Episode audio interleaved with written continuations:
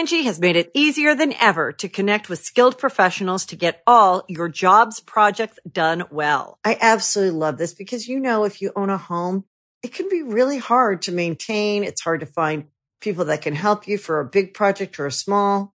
Well, whether it's in everyday maintenance and repairs or making dream projects a reality, it can be hard just to know where to start. But now all you need to do is Angi that and find a skilled local pro who will deliver the quality and expertise you need. Angi has over 20 years of home service experience and they've combined it with new tools to simplify the whole process. Bring them your project online or with the Angi app, answer a few questions and Angi can handle the rest from start to finish or help you compare quotes from multiple pros and connect instantly, which means you can take care of just about any home project in just a few taps. Because when it comes to getting the most out of your home, you can do this when you Angi that. Download the free Angi mobile app today or visit Angi.com. That's A-N-G-I dot com.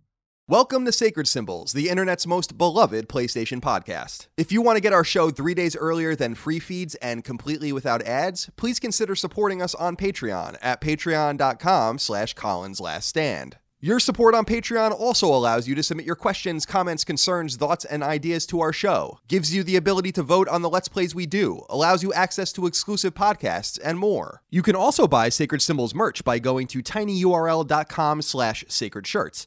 I suspect you'd look damn sexy with our logo emblazoned across your chest, but that's just one man's opinion. Of course, we love our free feed listening audience too. If you don't have the means or desire to show us support on Patreon or with merch, please consider leaving us a nice review on the podcast service of your choice and let friends and family know about Sacred Symbols. We, on the other hand, will keep making Tuesdays great again. But enough chatter. Have at you! On to the show.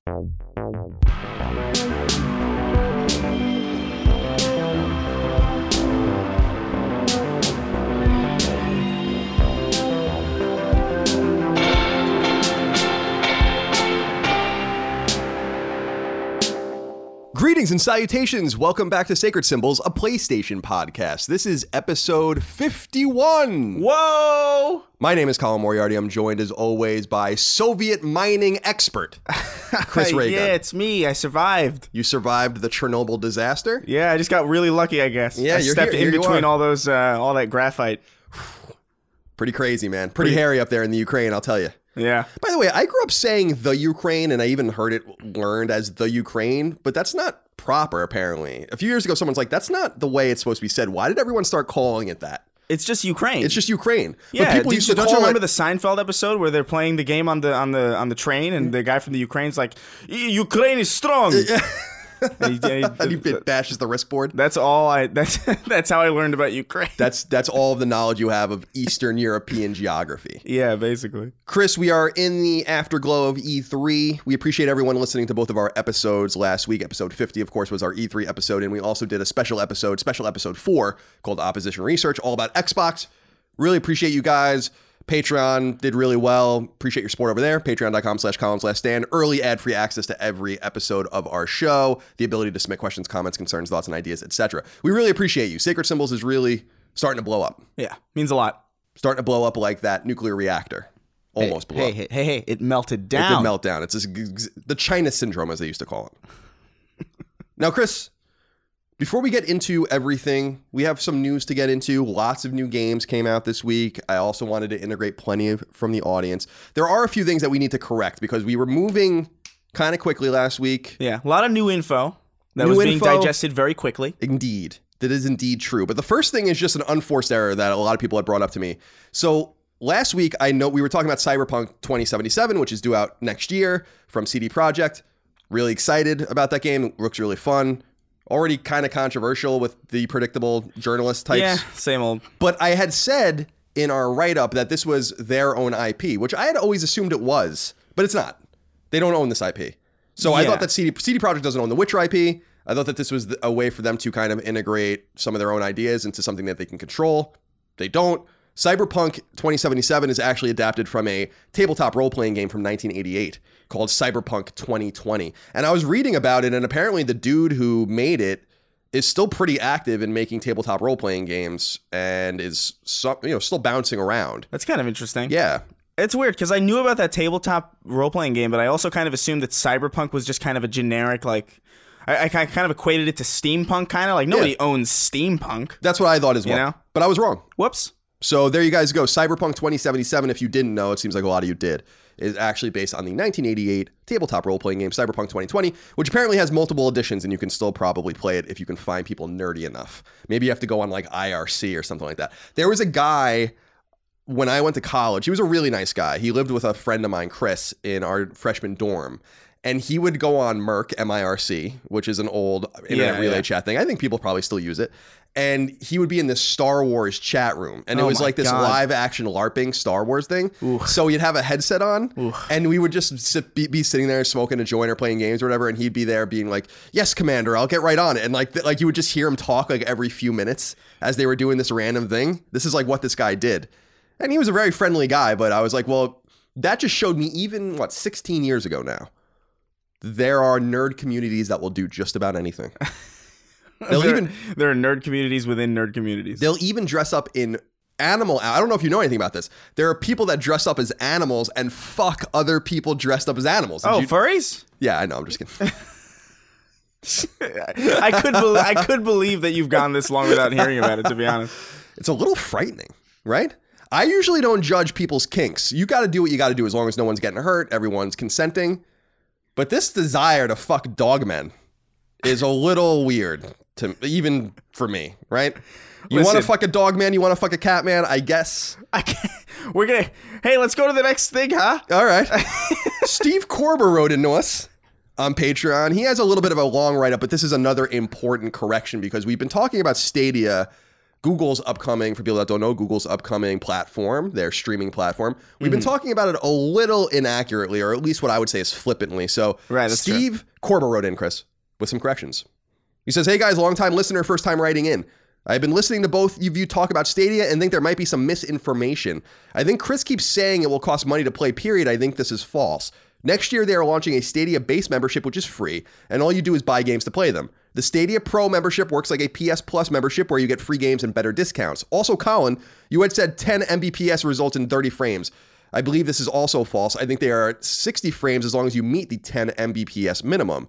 By the way, I should throw in here, this is me now again, guys, before I finish Steve's letter. I had said that my internet was around there. I looked and it's, uh, I thought that that was true. That's also inaccurate. My internet's faster than that. Everything's inaccurate. I guess is what I'm saying. Yeah, maybe. While I agree 720p is practically the Stone Age in 2019, I just wanted to make sure all the facts about it were straight. I am also skeptical about how about it like you both are, but I am very interested in how it will play. I am shocked LA has such bad internet speeds. Now this is true. LA's internet is horrible. It's horrendous. It's the worst internet I've ever had uh, living anywhere. I live in rural Ontario, Canada, in a town of about 5,000 people, and I have fiber connection with up to one gig, one Gbps speeds. I guess is what, Yeah. what, what does that have to be like 20 times That's, faster that's pretty good. Must be nice. My parents live on a farm 20 minutes away and they get 50 Mbps using a technology called WiMAX. So that's kind of what I get. Anyway, just felt like writing in as always. Keep up the great work. That's good stuff. We've been talking a little bit about Stadia in an inaccurate way, I think. That's true. So I wanted to correct the record. This is not a Stadia podcast, of course, but I wanted to throw that out there. By the way, speaking of frame rates, did you see? Were you here when we were talking? No, you weren't. I don't think. So Dustin, our editor, was here for E3 with his own company, and we were hanging out here a couple days ago. And we were talking about The Witcher 3 coming in to Switch. Did you know that The Witcher 3 is running at like below 720 on on Switch or something That like that? doesn't surprise me at all. I can't believe that. It's a Switch though. I mean, like people people don't seem to be bothered by it Yeah. who own Switches because it's like, hey, of course it's going to be worse. But the fact that you can play it at all is pretty amazing. Is that true? Can it really be below 720? I mean, yeah. I mean, a lot of games that came out on the 360 period or like the PS3 period were running at sub 720. Well, that's not surprising. Yeah. because those machines are ancient. I don't know. I just heard, I was seeing a lot of people make fun of the Witcher port. Yet another port coming to Nintendo Switch. yeah. Enjoy. At least it's a good port. yeah, it's, Which is a pretty pretty uh pretty great game. Hey, man, apparently, I don't know. If you enjoy your Switch, more power to you. Aaron plays Pokemon Go, or no, Pokemon Let's Go on Switch. Yeah. that's pretty much the only Switch playing going on in this I house. could not play. I, I could not play Witcher three at that at that frame rate or, or at that that resolution. I don't think I 15 do frames a second at 480i. I got Doom because I thought it'd be like, hey, I can play Doom on the go. That's awesome. But it's just like it just reminds me of how much worse it is on on the Switch compared to literally anything else. Are you ready for the corrections to continue? Yes. Tanner Brandt wrote in and said, Hey boys, just a quick correction. Tales of Berseria was the first game in the series without Baba, Hideo Baba, at the helm. It, it was great, and the last Remnant remaster came out on PS4 last year. So these are two more errors that we need to correct. Or these are my errors now. I can't blame Chris for this. We can blame Chris for the Stadia errors, That's fine. and I'll be happy to do that. But I'm going to take the credit for these errors. Now, I didn't believe Tanner when he wrote in. So last week we were talking about Hideo Baba, who was the longtime Tales producer, went to Square Enix, started Studio Istolia, was going to make a new AAA RPG. Then that got all shut down, and now he's gone. No one knows where Hideo Baba is. That's probably the last part's probably not true. Someone probably knows where Hideo Sure, Baba I'm is. sure there's at least one. He's with his family or something. But Tales of Berseria came out in 2016, which is after Baba left, I think. So this all makes sense. Anyway, I looked. You're absolutely right. 2015, Tales of Zestiria was his last produced game, and you're also right. The Last Remnant came out last year, 2018, hmm. on PlayStation 4 in December. So there you go. All right, now let's get out of all of this and get Okay. into some inquiries before we get into the news and the games we're playing. Will Thelander or Thaylander wrote in and said, What do you think about this year's E3 being boring for most people? I think it was due to holding all the games for next gen, whatever that means at this point. Chris, how do you feel basking in the afterglow of E E3 2019? I think overall I was pretty happy, but I could see that this is very much the year before the big one. You know, this is very much an off year or like a year where a lot of things are being held off because there's a lot that can't be said yet about the next gen and like how games will run and how they'll function and like what exactly will be what exactly will be present on those platforms. It does seem kind of like one of those mystery years. I think that's probably the main reason why Sony didn't show up to be honest. I don't think it really has anything to do with them thinking E3 is dead, although that's probably true, but I do think it comes down mostly to the fact that yeah, it's an off year. We don't have anything yet. Well, Sorry. I think so too. I think that you have to stay in a holding pattern. First of all, observers of E3 will note that E3 typically moves in three year cycles. If you read about E3s, there are like really big E3s every three years or so. Mm-hmm. And I think next year's E3 is going to be another one of those years, similar to 2013 and so on and so forth. It kind of works roughly in that cadence, give or take a year. So I was also quite pleased with it. But I did hear from multiple people that came through the house or the apartment and that I was talking to and went to dinner with a few people, including my uh, good friend Gio Corsi, who's the head of Sony Second Party. We had a really nice dinner while he was out here. But what I was hearing from others was that it was boring and that it was pretty empty and that E- ESA, the runners of E3, said that 3,000 fewer people were there this year than last year, but that it felt like way fewer than that. And I think the reason is is because publishers and companies buy their badges en masse and then people just don't show up or just don't go. So I think that that's kind of what's happening. But I don't know what people expected either. Like what so think about it. Sony has nothing that they didn't already announce the year before. Yeah. So think about how bad E3 was for Sony last year from that point of view. They've announced nothing that is of any consequence since then. You have like maybe MediEvil and a few of these other games like Ready Set Heroes and stuff, but other than that, there's Pretty- not much doing. Pretty barren, yeah. Yeah. So hmm. I kind of get excited by the silence personally. Yeah. I don't know. I was happy. I was, you know, Chris, I don't say I want to say I was happy because I'm never happy, but I will say I was pleased. Yeah, that's fair. Dwayne Hankins wrote in and said, Colin and Chris, now that we're a few days removed from E3, oh, actually, we are sorry, Dwayne, we already covered this, I guess, because we accidentally integrated your question in. Oh, because he asked, how do we think about Sony skipping out on the show as well? Oh, whoops. Dwayne, you had a good question, but we accidentally answered it already. We appreciate you anyway. This allows us to move on to Samuel Mills, who said, Hello, gentlemen. Hope you are both doing well. My question is in regards to many people's negative reactions to Microsoft's E3 showing. I tend to agree with your assessment, and I think they did exactly what they needed to do. While it would have been nice to see gameplay for the next Halo and maybe a price point for Scarlett, I frankly wasn't expecting it. Do you think that people's expectations for E3 are set way too high? Or is it just that Microsoft can do no right in their eyes? I realize this is a PlayStation podcast, but I've noticed some PlayStation fans are very quick to dismiss Microsoft.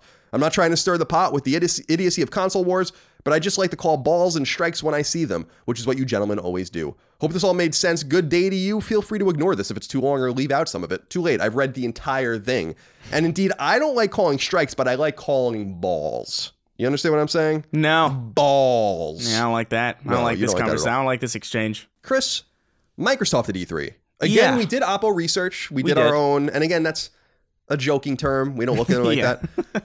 Now, a lot of people reached out to me, and I think you saw it too, Chris, on Twitter and uh, other places. People were two things either com- in complete disagreement with us that Microsoft did well at E3 or did what they needed to do. I think you're a little less high on them than I was, but also that people kind of do perpetuate what Samuel was calling the console war here. Mm-hmm. I do feel he says something really important here, which I think is he says, Do you think people's expectations for E3 are set way too high? Or is it just that Microsoft can do no right in their eyes? I think both of those things are true. Yeah. I think that there are a lot of people that look at Xbox and it doesn't matter if they sh- if they showed Halo gameplay, someone you would have found something else to complain about. They obviously can't price the Scarlett yet because the Scarlett's probably not even fully built mm-hmm. yet. Yeah. So, what do you think about that? Do you are, do you agree with me? I I really do want to hit this drum that I feel like people are just being too hard on Microsoft. I like I don't get it. I, I just I really I've said this before, but I just think it's the younger brother syndrome. I think they're like the newest kid on the block, even though they've been around for a while relative to like a lot of other things, and they've been around for a while in literal years. They are still the new kids on the block as far as everybody in the gaming sphere is concerned. So I feel like Nintendo gets the most leeway because they've been around the longest time.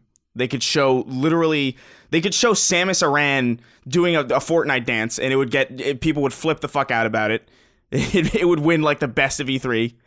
Sony is like in that middle ground where like they can do kind of a lot right, and even if they fuck up, it's kind of like ah well whatever you know it's it's whatever it's it's PlayStation. Remember remember Metal Gear, and Xbox is like that last one where it's like hey Halo's great, but that's it. You know, there's still the, the new people. They're still trying to figure stuff out. They're doing all these weird. They're really, especially now that they're focusing more on like, you know, uh, the user experience of being a part of Xbox as opposed to just like what you're getting on it. Uh, the the whole Game Pass for PC and all that stuff is like these are all great things, but I don't think they necessarily translate to excitement in the way that we normally consider E3 excitement to be. Indeed. It's just complicated because like you're saying it's an optical game so much so as it is also a literal game, mm-hmm. right? Like they have literal products they're competing on a literal market. There are only so many people that can buy these products. So it is a corporate exercise. But from this uh, this is why I don't like E3 because I don't think it's an effective way for these companies to message anything. And like you said, mm-hmm. Nintendo's always going to win in people's eyes, and Sony's always going to win in other people's eyes, and Xbox can't do right or whatever. I'm a little disappointed in the rampant fanboyism that always surrounds this stuff. Now I know, yeah. dude, I've been in the gaming industry since 2002. I'm not new to this. Yeah, but I just kind of feel like we got to grow out of this. Like we're getting to a point where things are becoming more integrated, and that's a positive. So this abusive shit that goes on online with fans of different consoles and all this yeah, stuff. I think, yeah. I think it's somewhat silly. It is annoying. Straw Hat Ninja wrote in, germane to your question, Chris. He says, Hello, gentlemen. I was just wondering if I could get some quick thoughts on the Nintendo Direct from you guys. Is Chris excited for Breath of the Wild 2? And how surprised are both of you that Banjo is in Smash now? I called that, by the way. What'd you call? Banjo being in Smash. Did you really? Yeah. On this show? I don't know about on this show, but I tweeted about it before, like way before it happened. Oh, interesting. Did yeah. you make sure to bubble that tweet up? I did. I brought it up. Excellent. So you have to rub that kind of stuff in people's faces oh, when it happens. Now, I was going to say, I was going to pat myself on the back. I feel like you have a more of a reason, though, if you actually literally predicted this.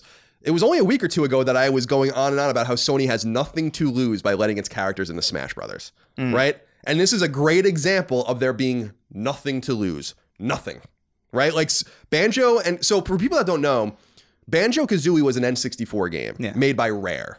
Rare was then sold with their IP to Microsoft and became an Xbox developer. Now, this was a big deal back in the day for the younger gamers. This was like a big deal because Rare was in bed with Nintendo since the NES days. They made a shit ton of games. Yeah. Over the years, they probably made the best games on that on that console. Honestly, on N64, yeah, they were definitely one of the be- the premier. You know, with Jet Force Gemini and a bunch of other games. They put a lot of stuff out there on N64.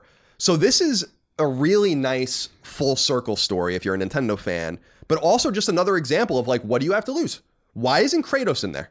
Why why isn't someone now if Nintendo's like fuck you guys, we don't want anything to do with you, that's one thing. But yeah. if the reason is the other way, if the reason is that Sony's not approaching them and being like, what can we do? Why can't we be in your game? Can we give you Sackboy? Can we give you uh, Ratchet? Like who who makes sense in this game? Sackboy would be cool. Yeah, Sackboy's super. Yeah. Sackboy's a super cool character. Like I love that character. So you know, now obviously you can put Drake in there, you put whatever, but you really want your cartoon characters in there. And so I really hope that we're going to see something like that. And Ratchet, I think, is actually a really great target because you know, we haven't. There's going to be more Ratchet and Clank. Obviously, the 2016 Ratchet and Clank was a big success. Ratchet and Clank is going to be part of PlayStation's future. That would be a really nice character to get in there. Maybe a little bit more relevant than Sackboy, who hasn't seen a new game from Media Molecule since 2011, and a uh, new Little Big Planet's about Yeah, four that's years true. old. Yeah. So I really was very excited. That was the most exciting thing out of that direct for me because I was like, this is great. Like this is so, this is so cool because now we're getting. Yeah. Sony's really the only player not involved now. Even Konami has a fucking character in it, and everyone hates Konami. Yeah. no, I mean I, the Nintendo Direct was I was happy with it. I guess I don't know. I like I, I'm really only interested in Zelda. Really, that's really about it. I don't know. Nintendo just doesn't really facilitate anything that I particularly am in, interested in anymore. I like Banjo though. It's nice to see him in there. Yeah, it's cool. It just fits very thematic. it- Thematically, it fits perfectly. Yeah. So I'm really excited about that. Yeah, as far as the direct, I didn't watch it. I just went through the news and looked. That Yeah. Zelda game's many years out, I'm sure. And Oh yeah, several. oh, s- we're going to talk about some of the games that were announced because they're coming to PS4 as well. But I think Nintendo again did what they had to do. Nintendo's in the driver's seat right now, so they're in good. They're in great shape. Now I think that Nintendo's fortunes could change, not in a dramatically bad way, but I think that once the new consoles are out, they're really powerful. Ports are going to become impossible. That's probably going to really That's gonna be a problem for switch sure. down. for sure, that's gonna be a problem. But that's why I really am convinced that they're going to make another one. Yeah, like they're yeah, they're going to immediately iterate. They probably to. are going to iterate on this as quickly as they can because they have something really special here with Switch. I think the final pre what games we're playing. We've been going for a while now already, so I'm sorry that we're taking so long, but Shit. fucking deal with it. It's my show. Jeremy Miller wrote in, said, Hi there, Colin and Chris. My nephew is turning five soon, and I've always had an itch to get him into video games. My question is, what age do you think you should introduce gaming to a child, and what consoles would be a good start? My idea is the PSP, as the Vita is too big for his hands, and there is an extensive library of games as well as a backlog of PS1 games. It also means his parents don't need to worry about setting up a console to the TV. Best wishes from New Zealand, which is a country next to Australia. It is. didn't know. That is. I'm very aware now. Now, Chris, we're not fathers. No, I am a uncle to six children. it's also been a long time since I've been a child. Yeah, it's been So- a very long time. Longer for me than for you, but it's been a while. I like the idea. For, so first of all, it's a tradition in my family, especially for my three nephews that are my one of my sister's kids. I bought them a PS3 one, you know, I bought, I bought them a PS4. I bought them a Switch. They're all ages 12 right now, 12 to five or six, I guess. Yeah. So they were really young when I was buying them the stuff, and I integrated them quickly, and they and they understand video games. They know how to play them. It's you know not that this is an important skill set, of course, but they know how to play. They understand video games, like they they're into it. They lo- so I think introducing them to it to them early is is good. Now I don't think PSP is a good idea, and the reason I think that is because go look at your PSP sometime. Everyone out there, if you have a PSP somewhere hidden, go go look at it. Listen, I love the PSP. Don't shit talk the PSP, okay? Do you know what I'm saying about the PSP though? The batteries are fucked up in all PSPs. They yeah, are. but you know, if you go, so we had a dr- we had a drawer full of PSPs that actually at my desk at IGN that we hadn't touched in like a long time, and then I opened it and like went through them, and all of the battery packs were exploded. So the back of the PSP case was like popped off of every one of them. Mm-hmm. So what I'm saying is, is if you think you have a PSP put away that's in working shape, you might not. Just just throwing that out there, unless you had the foresight to get rid of that battery. probably accurate. I was when I my PSP is all fucked up because of it. So I miss my PSP, man. Vita's better than the PSP, so it doesn't really matter. Eh. Chris, what are we playing? Now, I'll go first just because I just want to throw this out there. I'm still playing Fell Seal, Felseal Arbiter's Mark, the Final Yeah. Fantasy Tactics game. I only played about 10 hours last week. It was obviously a busy week. I put up a Let's Play for the game today on YouTube, on the Colin's Last Stand SideQuest YouTube channel. So you can go look at it. I called it why it is my game of the year so far. I brought you through a battle. I showed you the menus, all that kind of stuff. So you can go check it out. Highly recommended. Chris, what have you been playing? So I've been going through Borderlands 2, uh, just to get myself acclimated with that entire universe again. It's been a while since I've finished. I don't even think I finished Borderlands 2 back in the day. So. I didn't either. So uh, I'm trying to get through that again. Uh, but I actually recently started playing World War Z, which was that most recent, like I guess it's a, z- a recent zombie game again. It's cool, I guess. It's basically Left 4 Dead third person. Like Saber I, I, Interactive? I right? believe so. Yeah. Yeah.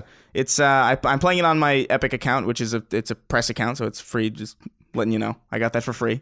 But uh, it's pretty it's pretty solid. It's a, it's basically Left 4 Dead in third person, which is exactly kind of the thing that I was looking for. It's not too it's not so deep that you get in the weeds, uh, worrying about attachments and stats, but it's uh, it's not so shallow that it feels like you know just this kind of mobile game kind of experience. It's a nice uh, it's a nice little game to turn on every once in a while and shoot some zombies, and it feels good. It's a single player game. It's like Left 4 Dead, so you can play it by yourself or you can play it with other people. I think there's a versus mode where you can play as the zombies. I'm not super sure because I haven't tried it out yet, but uh, I did a couple couple missions. Uh, they're, they're it's fun. It's nice. It's simple. You know, you start it up, you play, you done. It's good. Cool. Saber Interactive, who I think developed that game, we talked about them a few months ago because they actually Yeah. had approached Sony to make the multiplayer component of Days Gone, which Sony turned them down, obviously. Right. But World War Z is getting actually good reviews, I think. So Sony it's not bad at all. It's better. Yeah. Than, it's better than it has any right to be, considering what it is. It's a movie-based t- tie-in game, kind Yeah. of. It's yeah, based what is off it? a It's movie. yeah, it's a it's a game based on a movie based on a book. Yeah, which is like a disaster. That's like the the most red flags you could possibly have. I, I have the book, but I couldn't get through it. It's it's written in journal form, which I hate. I hate that. Yeah, it's like an anthology kind of. yeah, I'm not into it. Brad Yeah. Pitt's in the movie, right? Brad Pitt. I don't know. Who cares? Fair enough. Chris, let's get into the news. We have a few things to talk about this week. It doesn't seem super heavy, which It's is not good. super heavy, but it's heavy enough. Yeah. Number one, one of the biggest games revealed at E E3 2019 was Square Enix's Avengers game, which has long been in development at developer Crystal Dynamics. Well, we have a few new points as well as points of clarification to go over. For starters, while the publisher made clear that the game would have no loot boxes, this has been confused with it having no microtransactions at all, which it does. According to IGN, the game will at the very least include customizable outfits, quote, but there is nothing that affects the gameplay, end quote, according to Crystal. The game's rollout was also incredibly confusing, seeming to indicate that it was a multiplayer centric game as a service. Now, I want to talk about this, but I'll talk about this later. I talked to multiple people that had no fucking idea what this game was. So Yeah. this isn't a me problem. This is an everyone's problem, it's confusing. including people in the industry that I was like, I was like, oh, well, we'll get into this, but I was, I was so confused by this. However, this is also untrue. It's not a game as a service. IGN reports that the game actually plays out kind of like an Uncharted or Tomb Raider game in some respect, with pre-scripted events peppered in between periods of intense gameplay. This isn't a huge surprise considering Crystal Dynamics' pedigree making Tomb Raider games, but the game isn't playable in multiplayer. Only optional side missions are, and those missions are only playable online, not locally. And finally, perhaps the biggest point of con- conversation of all surrounding Square Enix's Avengers is the appearance of the main characters, who kind of resemble cheap knockoff versions of their movie counterparts for obvious licensing and legal reasons. Once again, according to IGN, while developer Crystal Dynamics does hear the complaints of players, quote, there are currently no plans to change our character designs, end quote, according to the game's creative director, Shaun Escayg. So that's a lot. Yeah. Now, I guess it, uh, to be fair, I get we, we did record right after, so we didn't have the clarification, but that struck me as a game as a service when they were showing it. There was nothing about that sequence at the Square Enix conference that indicated that was a single player game.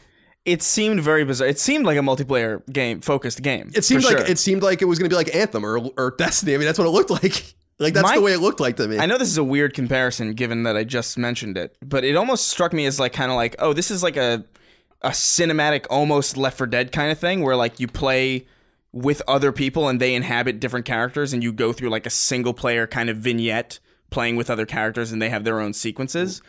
That's what it seemed like, but I guess it's a single player game with multiplayer side missions? Yeah, so there are side missions that kind of peel off the main quest that you can optionally do, and then you can jump online. So it's a single player those. game and then you find these side quests and then you're put into a matchmaking queue. I guess. and then you match with other players to do those side missions. got a bad feeling about this game. It's confusing. Yeah, it's very confusing. I, I, and like I told you, I talked to multiple people, including someone well connected at a big publisher who was like, I don't know what that. Like, I have Yeah. no idea what that was. I know people who saw the game and who think it looks cool, but still don't know what the hell it is. So, I mean, It, it's clear now why Square Enix was so hesitant to show it because they don't know what the fuck it is, and also because it doesn't look very good. And I, I I'm kind of interested in if it was in development. I mean, that game was in development and has been in development forever. I want to say that I was still at IGN when I first heard about this game. So this is a game that was that has been kind of marinating for a while. at least in talks for a long time. right yeah. in pre-production whatever the case might be so i wanted to do good i like square enix and i like crystal dynamics and even if i didn't i'd still want the game to do good but Yeah. i don't know I, I feel like this game has some issues but i also don't know if it really matters because I think the honest- avengers is so big Yeah, I think it'll probably do fine. Honestly, I don't think it's going to be like a huge colossal failure, but I do think it's going to be like one of the most confusing games that uh, until I feel like I won't know what it is until I play it. yeah You know, it feels like one of those kinds of things, Well, which is not the best. you'll apparently play it next year We'll see. Angi has made it easier than ever to connect with skilled professionals to get all your jobs projects done well. I absolutely love this because, you know, if you own a home, it can be really hard to maintain. It's hard to find people that can help you for a big project or a small. Well, whether it's in everyday maintenance and repairs or making dream projects a reality, it can be hard just to know where to start. But now all you need to do is Angi that and find a skilled local pro who will deliver the quality and expertise you need. Angi has over 20 years of home service experience and they've combined it with new tools to simplify the whole process. Bring them your project online or with the Angi app, answer a few questions and Angi can handle the rest from start to finish or help you compare quotes from multiple pros and connect instantly, which means you can take care of just about any home project in just a few taps. Because when it comes to getting the most out of your home, you can do this when you Angi that. Download the free Angi mobile app today or visit Angi.com. That's A-N-G-I dot com. Number two, during Nintendo's E3 press conference, a remake of the old school action RPG Trials of Mana was revealed. While it's obviously coming to Switch, it's also coming to PS4. Trials of Mana originally came to Super Famicom in 1995 and is known as Seiken Densetsu 3 in Japan. It was never released outside of Japan, nor was it ever re-released outside of lone Switch collections on the franchise for the franchise, which was only released in Japan. So, in other words, this game was stranded on Super Famicom, and then it only came to Switch in Japan only last year. So, this is a pretty interesting thing. People had to play fan translations of this for a long time. The remake of the game is slated for launch on PlayStation 4 sometime in the beginning of 2020. The Mana series began back in 1991 with the release of the Game Boy game known as Final Fantasy Adventure, or Seiken Densetsu in Japan. Its sequel, 1993's Seiken Densetsu 2, is perhaps the most beloved game in the franchise, known in the, known in the West as SNES's Secret of Mana. Nerds. So that's a pretty that's a nerd announcement, but it's a pretty big nerd announcement. yeah, no. Number three, just in case you aren't being bombarded with enough game subscription services, Square Enix may just be readying one of its own. Jesus Christ. Word comes by way of Game Informer, which also notes that Square Enix would ultimately like to bring all of its games from all eras to as many digital platforms as possible. Quote, We're working on that in a variety of ways. That is a request that we hear often. As far as our major titles go, most of those, we still have variations out that you can play now. The more classic titles that you ha- might have played on NES, we are still working hard to make it so you can play those. We actually have launched a dedicated project internally to port those, so we are working to make them available on a variety of platforms. Certainly down the road, we would like to see that on a subscription or streaming service, so we're exploring the possibility of creating a dedicated channel for ourselves. I think everyone is going in that direction, so we want to be proactive in considering those options. We still don't know if it would be a subscription service or an exclusive download service or what form it might take, but we do want to leverage our catalog. Ellipsis. Now this is this is fucking crazy. She uh, Nicole Wallace, I think her name is, or, or Kimberly Wallace, I think Nicole Wallace is a CBS person. Kimberly Wallace, a Game Informer, then asked about some of the missing games. This is a fucking crazy quote. He says, "quote I'm embarrassed to admit it, but in some cases we don't know where the code is anymore. It's very hard to find them sometimes." Because back in the day, you just made them and put them out there and you were done. You didn't think of how you were going to sell them down the road. Sometimes customers ask, why haven't you released the game yet? And the truth of the matter is, it's because we don't know where it has gone. End quote. That doesn't surprise me. It doesn't surprise me, but this is the thing that's weird to me. Because I first heard this about 15 years ago with Capcom, where they had announced that they were going to bring the Game Boy, the five Game Boy Mega Man games to PS2, GameCube, and Xbox. And then they released a statement saying that they didn't know where the ROMs were. But my whole thing was go on the fucking internet Yeah. and grab it. Like I don't under. This is the big confusing to me. Why do you need the source code? Don't you have people dump ROMs and then fucking manipulate the shit out of them? And they have no idea what they're doing. So I, I I guess I'm a little confused by this particular excuse. Why can't you mirror a, an existing port of the game somewhere yeah. else? I wonder what the legality is of ripping a ROM of something that's not legally. You know what I mean? Like I if, if you made if you made a game and then it gets stolen and put on the internet, whose work is that? Right, but but even then, Chris, wouldn't they just be able to go and say like, "Hey, we have a fucking case of unopened Final Fantasy VII copies from 1997 or Final Fantasy VIII from 1998. Go open one of them and rip it." No, yeah, for like, sure. like, yeah. wait, I, I, I guess I'm just confused. It is- it is certainly definitely you'd want to work in the original with the original tools and the original code. It's definitely more of a that seems like more of a NES problem or like a cartridge problem than a you know Yeah, than a, a CD problem. it's very strange. Very odd. Because I, I I'll never forget that because we still have not gotten the re-releases of the Mega Man Game Boy games because and they're great because Capcom apparently doesn't know where they are, but I can just go online and find seven thousand ROMs that are running perfectly of those games. So yeah, I'm a little confused nonetheless. Very weird. Number four. When Final Fantasy VII Remake's first part launches early next year, you'll have the option to buy the so-called First Class Edition, which is an edition so first class it costs three hundred and twenty-nine Jesus fucking what? What? It can be pre-ordered right this very moment. This version of Final Fantasy VII Remake comes with the game, a steelbook case, an art book, a soundtrack, special DLC, and perhaps most pivotally, Cloud Strife riding his iconic motorcycle. Website Polygon reports that a so-called deluxe edition is also available, which is everything just listed, sans Cloud and motorcycle. That only costs $79.99. Square Enix has since confirmed that the first part of the game itself will be two discs, and Final Fantasy VII Remake's subsequent, subsequent parts, should they ever see the light of day, will also be as long. Unfortunately, the publisher still won't comment on how many so called games the remake will span, other than to confirm that the second portion of the remake is currently in pre production of some kind. So I was reading conflicting reports from E3. They had said at one point that because they know what they're doing now, that the next part will be quicker, and then they came in and said, no, it won't. It won't be quicker. So I guess they do have the engine in place, and they have the character models in place, and they have the animations in place, and they have all that stuff ready to go. I suppose. So it's it's probably going. It, it probably is going to be quicker, right? I would imagine it has to be almost. Yeah, I think some of it will be because if they're only showing Midgar, so that's that's only a very limited part of the game. You're only you only have what four playable characters at that point: Tifa, Aeris, Cloud, and Barret. So they're gonna have to if they go if they leave Midgar now, they're gonna have to create all these new environments, all these new places. They're gonna have to work in Cid and Yuffie and Vincent and Cait Sith and all these. So I don't know. That's true. Yeah, I suppose. I, I, I guess Hmm. I wish that instead of them promising more, they just said like, "Let's see how this one does." This is going to tell the story about the about Avalanche and the terrorist organization, which is what Final Fantasy VII is about in the beginning. And then if people like it, then we'll work on the next part of the game. I think that that's a little more responsible. Now you're promising like I just Square Enix doesn't know what the fuck it's doing with its with the way it talks. you know, like Yeah, that's also one hell of a fucking special edition. I'll say. Evan Smith wrote into us on Patreon. Remember, you can support us on patreon.com slash Colin's Last Stand to hear your questions, comments, concerns, thoughts, and ideas on our show. He said, Yo, hope all is well. I'm a diehard Final Fantasy VII fan. The reveal of the game at the Square conference put my fears to bed. I was honestly scared that some hokey ad- ad- adaptation of my favorite game was going to be shown off, but alas, they really seem to have captured the spirit and vibe. My question is, do you have any guesses on what the long-term plan might be for the game, part two on PS5, so it can handle the open world maybe? Lots of love to you both. Well, part two is if it if it ever happens, is definitely going to be on PS5. They had said something else weird too, where, and this is again the confusion about cross gen, Chris, is someone from Square had said something of like, they're working on the game so it works on both PS4 and PS5. And I'm like, guys, of course it's going to work on both PS4 and PS5. You Yeah. know? yeah, of course. That's going to be the way it moves. This is not a story anymore. Yeah.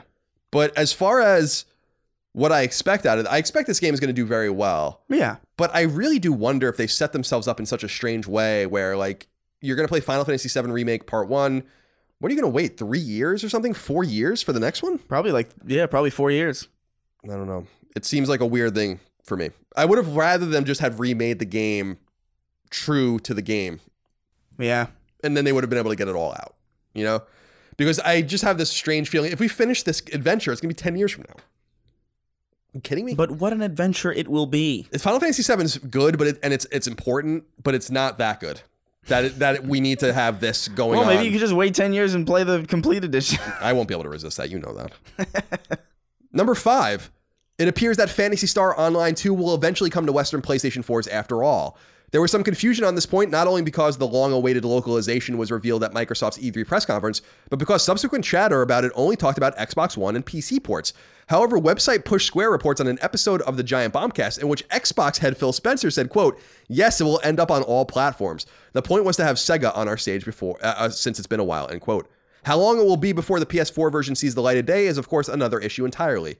Phantasy Star Online 2 originally came to PC in 2012, Vita in 2013, and PS4 in 2016, but only in Japan. A Switch port came out in 2018, but was also relegated to Japan. The Xbox One and PC ports are due out in North America in spring of 2020. Good guy Phil Spencer revealing his own timed exclusive as being a PlayStation game, so that was unexpected. I mean, Appreciate the honesty. I don't know. I kind of I kind of assumed that that would be the case. I They're, didn't- they're sitting on PS4 code. They're they're obviously going to use it. I, I, I was, I thought that that was like a thing where they were just trying to be dickheads. Nah. Yeah, but apparently not. Phil Spencer's not a dickhead. Not Phil, not Phil Spencer himself, but Xbox. Why wouldn't you want to take Phantasy Star or something? I would take as much off of PlayStation as possible, personally. But maybe it doesn't matter. I wouldn't take Phantasy Star. Yeah, maybe Phantasy. Well, that one. Phantasy Star is like one of those things. It's like, eh, we'll take it, I guess, for like a little bit. That's not. Let's be real. Like that's not like a huge thing. No, by the time it comes out, it will have been eight years, I think, since it came out. I played Phantasy Star Universe online. Like I think on the Xbox 360, I would go. I would log on every New Year's to see the people who would be on on New Year's To celebrate just to see who Yeah. would be who the hell would be there celebrating a new year on Phantasy Star Universe online on the Xbox 360. But it was about- always a fascinating group of people. But take it a step further. You are also online. Oh yeah, hundred percent. yeah. So that might make you even worse. There were there were some sex chats going on there. It was wild. I have no doubt. I have no doubt about that. Also, probably as we said earlier, people dressing in dog suits looking to fuck other people dressed in dog oh, suits. Oh man, I was hoping to avoid that for the rest of the podcast, but alas. Too bad. Number six, according to Kotaku, Amazon Game Studios let dozens of employees know that they will have 60 days to find a new job internally or they will be laid off. This came alongside the cancellation of several unannounced games. In a comment released to Kotaku, Amazon said, quote, Amazon Game Studios is reorganizing some of our teams to, to I don't know, I, I wrote this, I must have miswrote this because it doesn't make any actual sense. Uh, nonetheless, it was, nonetheless, it was, it's this really lengthy, I didn't write all of it either. It's this lengthy nonsense about them reorganizing and moving assets around. It's the same thing you hear every time someone gets laid off. What is that? What, what was it? What is it? What do you think that happened behind closed doors to to make this happen? Was Nothing. like a- that's I think that's the problem. Nothing happened. nothing happened? You don't think it was like, uh, hey, let's get into the console business. Let's try and let's try and overthrow Xbox and PlayStation. Then Well- Stadia came in. They were like, oh, Well, wait. Amazon Game Studios began in 2014, but hasn't done anything of note since launch, even though it hired exceptional talent at the start, talent that has largely since migrated elsewhere. Only one Amazon Game Studios developed game, the Grand Tour game, based on the Amazon TV show, ever made it to PlayStation 4 earlier this year, running on Amazon's proprietary engine, Lumberyard. The two games mentioned in Amazon's statement, Crucible and New World, are both PC games. So basically, what their statement said is that they're concentrating on Crucible and New World. I think they're both MMOs. And Amazon Game Studios was founded and was really I mean, it was attracting incredible talent. It was getting people from all over the place, and they've done jack shit. So it really remains to be seen. They wanted to make an engine. They made one, but it doesn't seem like anyone's using it. And I don't know. I don't know what the future is for Amazon Game Studios. It goes to show you that these companies don't belong in everything. Yeah. Number seven, The Witcher 3 Wild Hunt has passed a significant sales milestone. According to website Push Square, the game has surpassed a staggering 20 million units sold. As The Witcher 3's title suggests, developer CD Projekt Red also developed two other games in the franchise. However, The Witcher 3's cumulative sales represent more than half of the entire franchise's sell through. The Witcher 3 initially uh, initially launched on PS4 and elsewhere in May of 2015. CD Projekt is currently working on Cyberpunk 2077, which is due out, as we said earlier, in 2020. I gotta give this game another shot, man. I don't know. I don't know what the hell. I think I, I played it for a little bit and then I just it didn't grab me.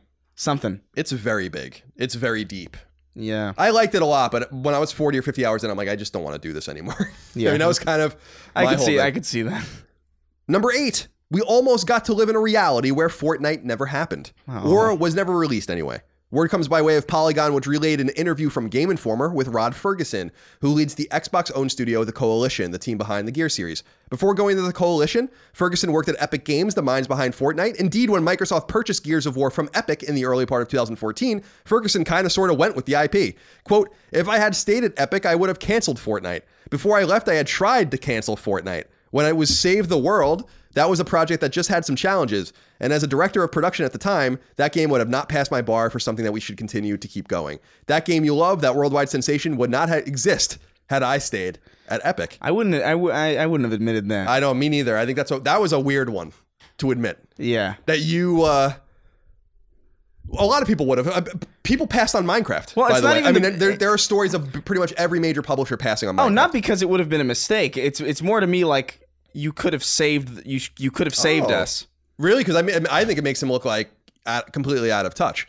I mean, it also does, but I also like I look at this and I'm like, why why couldn't you just try a little harder? It's funny because if I'm, I'm never- being facetious a little bit, you know. Obviously, like Fortnite's obviously successful and like there's a lot of people working on it, and that's great. But like, there's a part of me that's just like, ah, no, totally. what could have been? It's funny that yeah, if Epic never sold Gears because he basically went with Gears to to kind of shepherd that Yeah. transfer.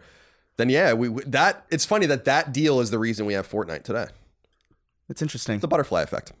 Number nine, on the heels of the recently released Contra Anniversary Collection comes word of a new Contra game, according to website Gematsu. Publisher Konami is prepping a twin stick third person shooter called Contra Rogue Corps, and it's coming to PS4 and elsewhere on September 24th later this year at a double A price of $39.99. The game will reportedly allow for local co op in addition to online multiplayer with up to three other players. There will be PvE and PvP options and multiple playable characters, including a panda bear. But by the way, you got to look at the panda bear, the screenshots of the panda bear using like a Gatling gun. Good stuff. Not surprisingly, the version of Contra relies on gear and loot grind systems, and there will be no microtransactions, according to Konami. So they're basically making a loot grind Contra game, which, by the way, It kind of makes a lot of sense. isn't a bad idea. no, that game's all about just like killing things for points anyway. Not a bad idea. Maybe a little late. Not a bad idea. I'm interested to see who's developing it. I haven't been able to figure that out. Are there like visuals of it? yeah. Out? Oh Like, yeah. There, I told you. There's a screen of the panda bear using a Gatling. What does gun. it look like? Is it is it like a classic looking thing, or is it No, more like 2.5D, or what's the deal? no, it's no, it's a 3D twin stick shooter, Hmm. kind of like Dead Nation, but probably a little little higher quality than Hmm. that graphically. Yeah, I love twin stick shooters. Love them, love them. So I guess uh, I gotta. Some of them are great. Some you know what it looks like? It looks like Alienation, the Housemarque game Alienation Okay, that came out in 2016. that's not bad. Number 10. In case you're sad that E E3 2019 is over and can't wait for E E3 2020, there's good news. You can already circle the dates on your calendar. As is tradition, the ESA revealed next E3's dates on a banner above the exit from the LA Convention Center on the final day of the show. E E3 2020 will run from June 9th through June 11th of next year, which, as always, is a Tuesday through Friday or Tuesday through Thursday. I'm sorry. With next gen promising to begin in the fall of 2020, chances are E E3 2020 will be a far grander affair than E E3 2019. That was always the greatest troll. So for people that have never been to E3, if you go on to E3 on Thursday and then you leave, there's a banner above the exit that has E3's dates for next year, and it was always a joke amongst everyone because it's like, are you fucking kidding me? Like, all we want to do is get the fuck out of here. And now you're already telling us that there's going to be another one next year at these dates. Yeah. Greatest troll job of, of ever. I loved that. Chris, finally a wrap up. Number 11. The PlayStation blog reports that the Lord of the Rings adventure card game is PS4 bound on August 8th, that dungeon crawling RPG Torchlight 2 comes to PS4 on September 3rd, and that hack and slash title Conan Chop Chop is also coming to PS4 on September 3rd. That game looks really cool. Publisher NIS America has revealed that strategy RPG Disgaea 4 Complete is coming to PS4 this fall. Disgaea 4 first came to PS3 in 2011 and was later ported to PS Vita in 2014. Website Gematsu revealed a ton of PlayStation related news, including the following MMO RPG Black Desert is coming to PS4 at some point later in 2019. RPG Heroland is coming to PS4 this fall. Strategy game Empire of Sin is PS4 bound in the spring of 2020. RS, RTS game Commandos 2 HD Remaster is coming to PS4 by the end of 2019. RTS game Praetorians HD Remaster is coming to PS4 by the end of 2019. Top down shooter Police Stories is coming to PS4 on September 19th. Action game Trigger Witch is coming to PS4 in 2020. Action RPG Code Vein is coming to PS4 on September 27th. Crafting based RPG Aground is coming to PS4 in early 2020. And visual novel One Night Stand is coming to PS4 at some point this summer. And finally, a Dark Crystal strategy RPG called Dark Crystal Age of Resistance Tactics was revealed at Nintendo's E3 press conference and will come to PS4 sometime later this year. The game is naturally based on the classic 1982 film The Dark Crystal, and more directly, the Age of Resistance Netflix prequel series. I saw that. That was that. That actually looked uh, kind of neat. Looks right up my alley. Yeah. Although that movie is terrifying. I've been talking a lot about that movie lately with my brother. Actually, Ruben Barrett wrote into us on Patreon and says, Hi guys, I know this is a PlayStation podcast, but I just wanted to know your thoughts on the Dark Crystal Tactics game. It looks like the most Colin centric game ever created. And why hasn't there been more Dark Crystal games? Well, it is a PlayStation podcast. It was revealed at Nintendo Direct. It is coming to PS4, so we're happy to talk about it here. For sure. Looks awesome. Dark Crystal is fucking frightening, dude. I think that people Dagan, my brother, talks a lot about this. Like that that movie is really has no joy in it. It's really it's very dire. it's really weird. Like it's a children's movie from a different era. There's no way that that movie would ever see the fucking light of day today. No, for sure. And it was also from a weird period in Disney's history where they weren't doing very well. So there's also that. Yeah. Anyway, Ruben, appreciate your input. Chris, lots of games coming out this week. Actually, not that many, but enough. Enough. Def- Let's say enough games are coming out this week. Yeah, definitely. Uh, there's a smorgasbord here for those of you who are looking for something to play, if, as if there wasn't already enough. As tradition demands, Chris, you go first. Alrighty. Another sight comes to PS4. A teenager who has lost her sight, Kit, and a mysterious cat Hodge, team up in a surreal fantasy adventure into the unexpected, both together and separately, each using their own unique uh, talents to explore compelling environments and solve intriguing puzzles. Sounds intriguing. So that's a thing. Bloodstained Ritual of the Night. Yeah. Comes to PS4. Remember, the Vita version was canceled because they fucking hate you. Igavania returns. Play as Miriam, an orphan scarred by an alchemist's curse, which slowly crystallizes her body. To save humanity and herself in the process, she must fight through the castle and defeat the summoner, Gebel. Or Jebel, actually, it really is, because I think I heard his name in the prequel game. Can't fucking wait! Excited? Now, I haven't gotten my code yet. Apparently, they go out tomorrow. Full video review of this coming for sure. Maybe a let's play, and the trophies are already up, and I've tweeted them out. Oh boy. Bring Them Home comes to PS4. Bring Them Home is an exciting puzzle game in which you must rescue little astronauts by being clever and imaginative. Since each astronaut has unique abilities, complex puzzle worlds must be mastered to find a way out. Explore interesting locations, activate and use different mechanisms uh, to bring the brave heroes home.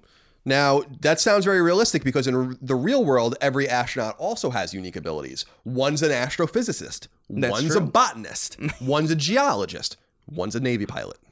You see? Very realistic. Very classic. Citizens of Space comes to PS4. Representatives of the Galactic Federation, thank you for having me here tonight to celebrate Earth's acceptance into this noble organization. It is an absolute honor to act as the ambassador of Earth, a most honorable role. And what's that?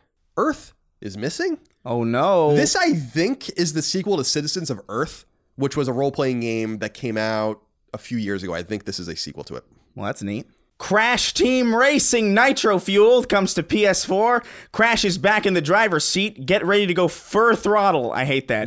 With Crash Team Racing Nitro Fueled. It's the authentic CTR experience plus a whole lot more, now fully remastered and revved up to the max. The stakes are high and the competition is fierce. It's the CTR you love, now kicked into the highest gear. Hmm. I am screaming on the inside. I have requested a code for you. Hopefully, that will come shortly. Crystal Crisis comes to PS4. An all star cast of heroes has gathered to test their mettle in Crystal Crisis, a cute and chaotic new color matching combat game. Crystal Crisis is presented like a one-on-one fighting game in which players attack by arranged by arranging colorful falling crystals and clearing them from the screen. It's the ultimate puzzle battle throwdown. So it's like Candy Crush, I guess? I guess so. Cybarian, the time traveling warrior, comes to PS4 and PS Vita. Get the Sword of Ages. Travel to the future and try to try to live long enough to brag about it. Drawing inspiration from old school platformers, Cybarian, the time traveling warrior, is an arcade title with some beat 'em up gameplay qualities. I think this is another one of those cheap platinum games that I refuse to play, but I could be ah, wrong. It's a shame. Judgment comes to PS4, the much maligned Judgment. From the team that brought you the Yakuza series comes Judgment, a gritty tale of disgraced attorney Takayuki Yagami in his quest for redemption. Haunted by his past, he takes up arms as a private detective, clawing his way through what is this? Kamurocho's underground crime network to investigate a string of grisly murders. Again, remember this is a Yakuza spin-off. This is the one is where the the, one guy did a bunch of coke and had to be removed from the game. It's interesting that a, this is a game about a dude redeeming himself, and they fired the dude. it's kind of awesome. Leisure Suit Larry, Wet Dreams Don't Dry. Great name. Comes to PS4. Uh, Larry's new adventure takes him, whatever the route or twist of fate, from the end of the 80s directly into the 21st century. And wow, how, how the world has changed. I'll be interested to see that. The last Leisure Suit Larry was the only game my brother Dagan ever worked on because he's he's an animator. He worked on that last oh, one. Oh, how neat. Luna comes to PS4 and PSVR. A bird's peaceful summer slumber is disturbed by the majestic call of a mysterious owl. Enticed to swallow the last piece of the waning moon, why? Bird is blown far away from its golden gate home. Unscramble celestial puzzles and create miniature musical worlds. Luna is an interactive fable about learning by the light of unexpected mistakes. Don't eat the moon. Yeah. It's a lot. It's gross. Mars Alive comes to PSVR. Mars Alive is a survival PSVR game in an oh, in the open world. After a terrifying explosion, the whole colony was destroyed. As an astronaut staying on Mars, explore the planet and collect resources to survive in this brutal world. Reveal the truth behind uh, the civilization on this red planet, which is full of mystery and conspiracy. Mini Mech Mayhem comes to PSVR. Join your Lil Mech buddy to plan a flawless strategy, then marvel at just how wrong you were. Not to worry, play some power actions to get your team back on track, or dare to trust in your instincts and crafty skills and pull off a stunning win. Project Lux comes to PSVR. Our story takes place in a court trial set in a futuristic world where most humans have cyber brains. Fair enough. The defendant on trial is an agent who coordinates with artists to create the data for cyber brains to interact with people's emotions. That's a loaded sentence. Yeah, it is. Uh, the, ju- the jury has to investigate what really happened by reliving the memory data of the defendant. Sounds kind of neat, I guess. Yeah, a lot of PSVR stuff. That's a that's a common sci-fi trope, actually. Mm. Yes. Kind of interesting to see it in a VR game. Slum Ball comes to PSVR. Ugh. Slum Ball is a physics-based paddle paddle ball game with an objective to collect as many points as possible. Slum Ball is a fun way to exercise and gain coordination without even realizing it. Underworld Ascendant comes to PS4. Enter the Stygian Abyss. Sure. A dangerous, highly interactive dungeon world. Mix and match dozens of combat, stealth, and magic skills to develop your own unique style of play. Set out on more than 70 quests, earn rewards, and unlock skills. Become the Ascendant. Hmm. And finally, a game I've been long awaiting that I will take the PSVR out for. Vacation Simulator comes to PSVR. Welcome to the Vacation Simulator, a rough approximation of vacation inspired by real human, not jobbing. Brought to you by the same robots behind the Job Simulator. Reallocate your bandwidth and get ready to splash some more, some more snowball and selfie your way to optimal relaxation. I absolutely love Job Simulator. So It's a great VR game. it's really really funny so i'm really excited about vacation sim that's all the games anything here that strikes you i guess crash team Oh, racing ob- of obviously. 100%. and for me obviously bloodstained ritual of the night so this is a good week for chris and i Yeah. and if you want a psvr there's some options for you as well chris as is our tradition let's end with eight questions comments concerns thoughts and ideas from the audience Reader mail. Remember patreon.com slash Colin's Last Stand to submit your inquiries. Sergio DeVivo wrote in and said, Hey guys, Colin, I've been following you since 2012 and I've seen you falling in and out of love with Final Fantasy. Now, I know you guys touched upon it last episode, but I wanted to go in deeper. Is Square Enix finally righting their wrongs? Is Final Fantasy VII Remake living up to our incredibly high expectations? Almost don't dare to believe it, but their E3 showing was absolutely incredible. What else do they need to do, in your opinion, to exceed our expectations? P.S. Straight as an arrow, but you two make me doubt it. We've turned this gentleman gay. Look at that. It is possible. Good for you, Sergio. Appreciate you being honest. it's like I've said in the past, I think I'm bisexual, but I am not sexually attracted to men. Right. I just think that men can be attractive. So I don't know Right. that that's bisexual, but it's something. Eh, it's something. Yeah, you might as well qualify. It's not straight. I'll say that much. You qualify for the for the rainbow flag, I guess. Yeah, but give me a. I'm sure they would love that if I flew the rainbow flag. Well, because Q isn't. Well, no, Q is queer, but isn't there another Q now that's questioning? What? There's like a really like LBGTQ. There's like a bunch of other letters now. So Q squared? I I A. I think I'm not even making this up. No, And yeah. There's a Q at the end. I think which is questioning. Listen. So I think. I actually can fly the flag, All right. Yeah. Go ahead. but I won't. so Sergio, we did talk a little bit about Final Fantasy VII remake last week, Mm-hmm. and I, I don't want to delve too deeply into that again. Just to reiterate, I think it looks phenomenal, and the way that they balance the ATB system that Final Fantasy is so well known for, active time battle, with these Devil May Cry or this like Ninja Gaiden type mashy combat, looks really fun to me. Yeah. It looks appealing to me, honestly. Yeah, and Chris hates role playing games. Although Final Fantasy VII was one of the few that you actually delved into. Yeah, but I, I do. I, it's the turn-based thing. It's like very. There are very few games that do turn-based well enough for me to really enjoy, and it looks like I could definitely get into it as long as there's some element of real-time combat to it. That's why I like Child of Light so much because there is like an element of like real time to it. It's But- not quite the same way, but But what, what I guess ATB is like Final Fantasy VII is real time too on its own. It's it's I understand what you're saying, Yeah. but just so people don't jump in, like we said last week, Final Fantasy IV introduced ATB, which is basically a hybrid of turn-based Dragon Quest type combat where you can let the screen just stay there forever, Yeah. and nothing happens, or everyone's speed is filling up at a different time and you go as soon as you can. So I always I liked that I like that kind of combat because it's not like Dragon Quest where like you can just go through the menus for 20 minutes. Like if you you're gonna get fucking wrecked if you don't if you don't move. Like they're just gonna keep going. Yeah, You know? yeah. So I'm curious how the how the combat's gonna balance out because I really I love how you have to earn access to the menu basically in the game. yeah, That's cool as I think shit. it's I think it's a neat idea. Like you sure. can't just heal whenever you want. You can't just cast a spell. You have to earn it. And I think that that's a really clever and by the way, way more clever than I thought they were going to be in terms of whatever they were going to do. Oh yeah, hundred percent. so I'll say that 100%. Now, Sergio, in terms of Square Enix, I think that this is a company much like Capcom that is experiencing a renaissance right now and a resurgence. not only with Final Fantasy 15, not only with Kingdom Hearts 3, which people really loved and sold really well, but just generally speaking, Octopath Traveler, the Tokyo RPG Factory Mm-hmm. games, they have all their Western developers publishing great games like Tomb Raider. They're publishing, they used to publish Hitman. So I think Square Enix is actually, you know, Dragon Quest. I think that they're looking great. Now I'm a little confused about Studio Istolia and what was going on with with Baba. I'm a little concerned about Tokyo RPG Factory's next game since the last game they put out was not great. And obviously the rollout of this next Final Fantasy. Right, of course, is also a confusing point. I'm, I'm at- just when they start talking about Final Fantasy 16, which is probably going to be next year or the year after when they start talking about it, that's just going to add a whole nother layer of fucking nonsense.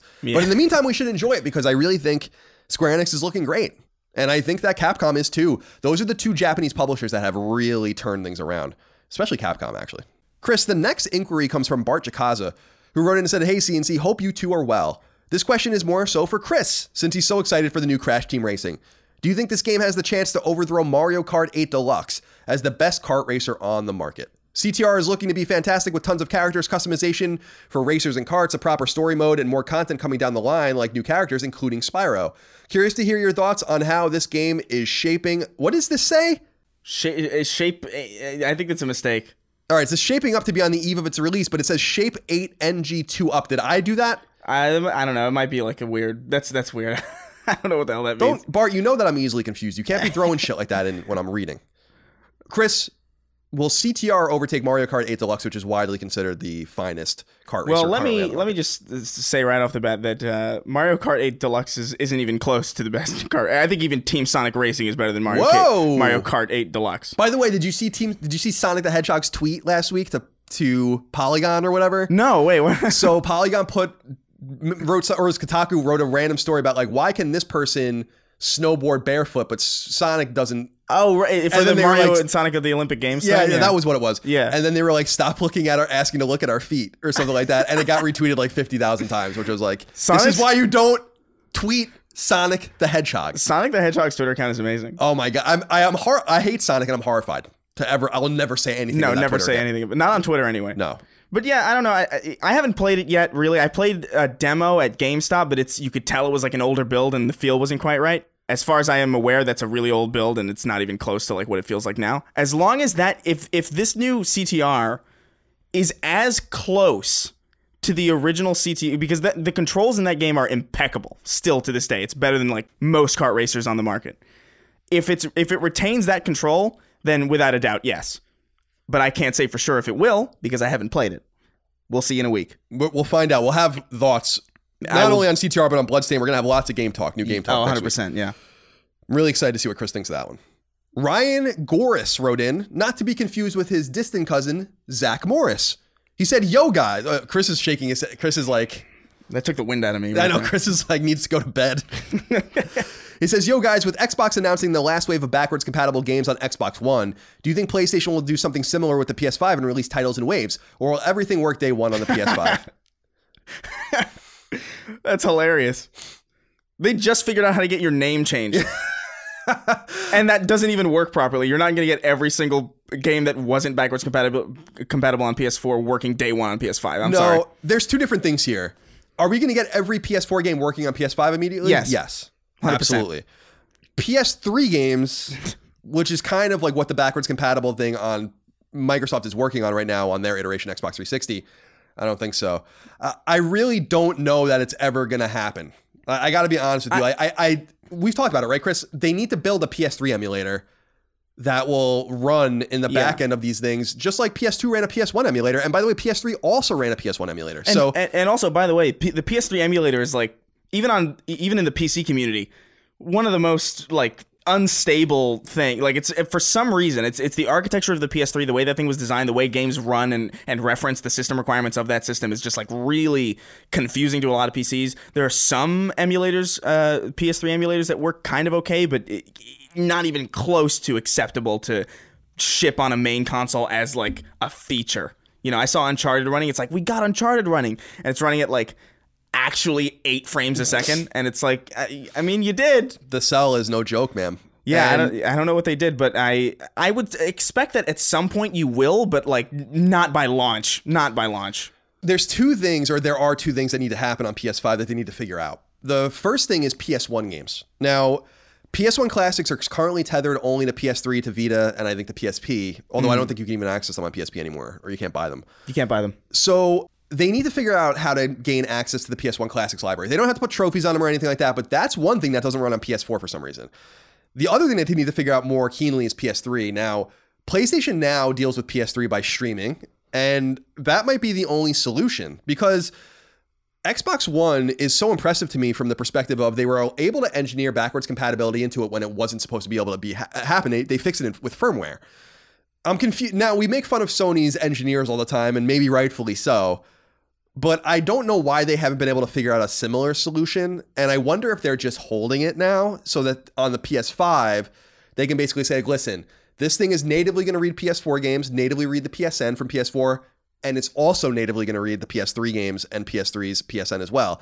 That would be something that I would hold to my chest until it was time. Otherwise, I just don't Well- think it's actually going to happen. So, This whole backwards compatible shift with Microsoft happened like years ago at this point. You know, like holding it for like a next gen years ago seems a bit. I don't know. Like if they could do it, they probably would have done it just to get a leg Yeah, up. you maybe. know? It's also possible that PS4 and PS5 being so similar in architecture, PS4 simply can't run what PS5 is going to be able to run. And so maybe they have a solution, but it simply can't work in this machine. Maybe that's also possible. you know, I, I don't. We'll yeah, see. I, I don't we'll know. see. I'm. I would temper your expectations. Do not expect backwards compatible. But by the way, if they announce it, you can be surprised. You can Yeah. be pleasantly surprised. But Very pleasant surprise. But keep keep expectations real. they figured out PS2. Like there's a ton of PS2 games on PS4 that even have trophies. So that's all solved. That's yeah. And then the PS3, you know, PS4 games on now are now being downloadable to your console. So that's another thing that's, That's good. solved. So they're they're getting there. but it's so weird that one and three yeah, one are and three just work. not accessible. Yeah. It's The- the, weirdest thing. Why is two available but not one? What, Yeah, what- two what works for That's two works for some reason. Baffling. And there's and by the way, it's not only Sony that's releasing their games on PS2. Other third parties, especially Rockstar, have released all of their games on PS2, the PS2 games on PS4 If with trophies. if they put the PS1 classics on on on if they put that library on PS4, I would not stop playing it. That library was so good. We'll see. Ah, I think there's a lot of promise here, but I also think Sony has to just look at it and see like, is this worth our time? Like, is I would really be interested to see Microsoft's really winning with the backwards compatibility movement. I think it's really fucking cool what they've done. But I would also be curious to see the numbers. Like, this is a thing that they have to do to bring attention to themselves and, and give their players value. But I also wonder on the back end, is anyone play? Are, it, like, Too Human was the big game that was making rounds because yeah, the most recent one. That- was so shocking. Right. So for people that don't know, Too Human is this old Silicon Knights game. Terrible. It's really bad. It was supposed to be on PS1 and it got pushed all the way to Xbox 360. It was originally supposed to be a trilogy and then the first one didn't sell. And anyway, uh, it all went away and Silicon Knights got sued and all by Epic. It was this whole disaster. Anyway, Two Human came out and I would love to see Microsoft's backend. It's like, any, who the fuck is playing Two Human on the Xbox One? I'm sure people are for some reason. Well, if you're on Xbox, but they they, they did recently like uh they also did the the entire Splinter Cell trilogy as backwards compatible too, which is awesome. But I think I think I don't think it's necessarily like let's get eyes on us thing or like that. I don't think it's necessarily a feature that matters to like a lot of people, but it's I think it's the general principle of if you invest in Xbox, you have your entire library available to you. Just because a new system comes out or just because that hardware is outdated doesn't mean you lose the ability to play that shit. Which is, I think, the strength of PC. You bought a if you buy a game, you bought a game on PC in 2007, you still have it, you can still play it. It's still operable with a lot of people still playing it. And I think that's the draw of it. I agree. So, we'll see. Tyler Green, Chris, wrote in. Said, hey, Colin and Chris, with Microsoft playing nice with both Sony and Nintendo, along with them moving into streaming with xCloud, do you see Xbox eventually becoming more of an online platform than a console? If this is the case, could we see Xbox stuff on PlayStation? Consumers could pay for the Game Pass and xCloud services, but have the option to play on Sony's console. Thank you both for your hard work each week. I said last week, Chris, I'll be interested to hear what your input is in a little bit more detail, but I think this is kind of the inevitable future for Microsoft or for Xbox, and I don't think that they really even care. I think that eventually, I said it before, I said it last week. I think you're. I really do feel confident that you will eventually see Xbox games on PlayStation. I don't know if that's going to happen in the next few years, but I think that that's in the future. That's in the cards, and you know, like I said last week, I think too, these conversations at Microsoft, at least years ago, have happened. Mhm. Now, whether they got anywhere or anything like that, I only heard it with Master Chief Collection. This was when I was still at IGN. Yeah. But these conversations have happened, and I think that shows that Microsoft is open minded enough to see where their bread would be most buttered if that makes any sense. Yeah. Like if like It's Xbox- always in software anyway. Like for Yeah. all these companies, it's always software that's making the bulk of the money. So it makes sense yeah. to have that software as readily available as as possible to as many people as possible. it's a risk if they don't see because the 30% cut that you get on every game sold on your hardware is incredible amount of revenue coming in, right? Mm-hmm. For people that don't know, if you sell Game X on PlayStation 4, Sony gets 30%. It doesn't matter if you're Ubisoft, it doesn't matter if you're me. Well, that's why you have it on the Xbox and on PC through the X that Xbox app that they have. Right, exactly. That's exactly that's why. so they have to circumvent it, but I am but what I'm saying is, is that I'm concerned about their ability to lose for Xbox to lose the revenue from their own 30% cuts by getting rid of hardware. That's the thing that they have to balance out because mm-hmm. they can go all in on their first party games and their second party games, sell them everywhere. They make lots of money there, but if they don't have hardware, then all of the third party money goes to Nintendo and all the third party money goes to PlayStation Yeah, and none of it goes to them. I think I don't know. I think we're still gonna have Xbox consoles for a while. Honestly, I just think they're going to be less of a focus, and they're going to be more of like a hey, you can play it on this thing, and it's probably the best place to play this specific thing. But ultimately, if you have a PC that you can run it on, you're still in our ecosystem anyway. So why? Who cares? You know. they're much more flexible. I would love to see how inflexible they'd be if they won this generation. That I would love to see that Mm. alternate reality. I'd love to see the companies in totally opposite places and just see what they're doing right now. You know, Yeah. because I don't think you would have seen this heavy push of ubiquity of crossplay of all those kinds of things with Microsoft. I just don't think you would have. Why? Why would you have done that No, definitely not. if they had sold 100 million Xbox Ones? Then. So I'd love to see. Like, I really think Sony would be in much worse shape actually in second place than Microsoft is. oh yeah, because they have more hands in more places anyway. Like even since like 2006, they've been in the PC space. and they're also just incredibly annoying as well. Sam Christensen wrote in and said, Greetings, guys, from rainy Glasgow, Scotland. Long time, first time. I wanted to write in after listening to your con- conversation briefly in episode 50 about Assassin's Creed Odyssey. I have seen many call it one of the best AC games, but for me, it was far too bloated, much more in line with the anecdotal evidence Colin was talking about last week. To progress in the story, you would have to level up significantly in between main quests by doing repetitive story missions that put a halt on the flow of the story or by buying a permanent XP booster on the in game store. This is where my major problem lies with the game. I have been a fan of AC since the beginning, and I've always gotten to the end of the story in every game up until Odyssey, where I just couldn't continue after 25 hours. My question is should I expect that this is now the trajectory of AC going forward, and that I need to get used to it? Or is there something still to be said about more concise, faster paced storylines, where the side missions are optional, extras not essential to progressing through the story? Keep up the amazing work, and thanks for making my commutes enjoyable. So, Chris, this is something we talked about actually a while back. well, we talked about this last week in the sense that I heard that Assassin's Creed Odyssey is too big. Now, I mm-hmm. got a lot of people writing me saying that's true. Now, we got another guy writing to us saying that that is true for him as well. But how do you feel about Odyssey flipping the script on people a little bit? See, I would be a little frustrated about that if I was an Assassin's Creed fan because old Assassin's Creed games, you know, I platinumed AC2, I played a bunch, you know, not a bunch, but a few other AC games, seem like they're manageable within 20 to 30 hours. And that seems to, but then they suddenly went mass open world and Odyssey's huge and they're selling a bunch of shit to make it shorter. What do you think they, where do you think they go from here? Because I think they keep doing this because it seems to me that regardless of these problems, that this Assassin's Creed game, Odyssey, is the best received Assassin's Creed game No, 100%. since two, probably. Yeah, sorry, you're gonna have to get used to this because Yeah. this is this is like the most positive buzz that AC has ever had, even with this negative attention. You know, even with this whole, even with that whole loot box thing that happened, like the whole experience bonus thing. Even when that was like a big thing, it still wasn't nearly as big as anything that was happening to like EA at the time.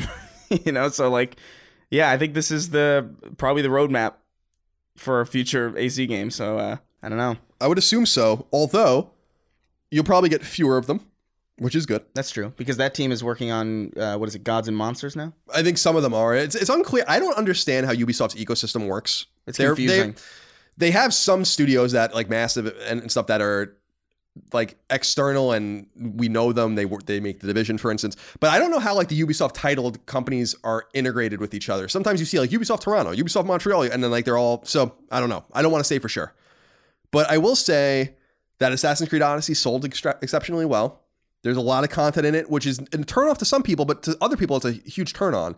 And we talked about it last week, Chris, but their story, or the thing they released at E3, the free story mode update, where you can make your own stories with your Oh, own. yeah, yeah. You can go on PC and like make your own branching dialogue and put them on the map and stuff. That's fucking cool as shit. It is really that cool. that is one of the coolest user generated content integrations I've ever seen.